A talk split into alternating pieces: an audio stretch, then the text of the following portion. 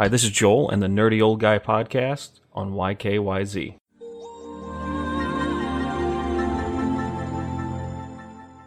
In my last episode, I brought up that WWE will not be coming out with a 2K game, 2K game this year, and I brought up a source that I usually trust, but was even kind of like, okay, this is stretching it. When this rumor came up uh, about a month ago.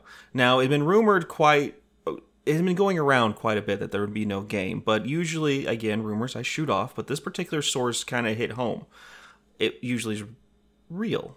So, something else this source has said is that there will be, when it does come out next year, when WWE 2K comes out next year, it won't be on next gen consoles. So, the consoles that are launching this year, the new WWE game will not be on next year this blows my mind, and usually this is still just a rumor. Be very clear, this is still just a rumor. The only reason I'm even saying anything about it is this particular source is kind of like, oh, okay. And even the thing I doubted they were right about. So take this as a grain of salt.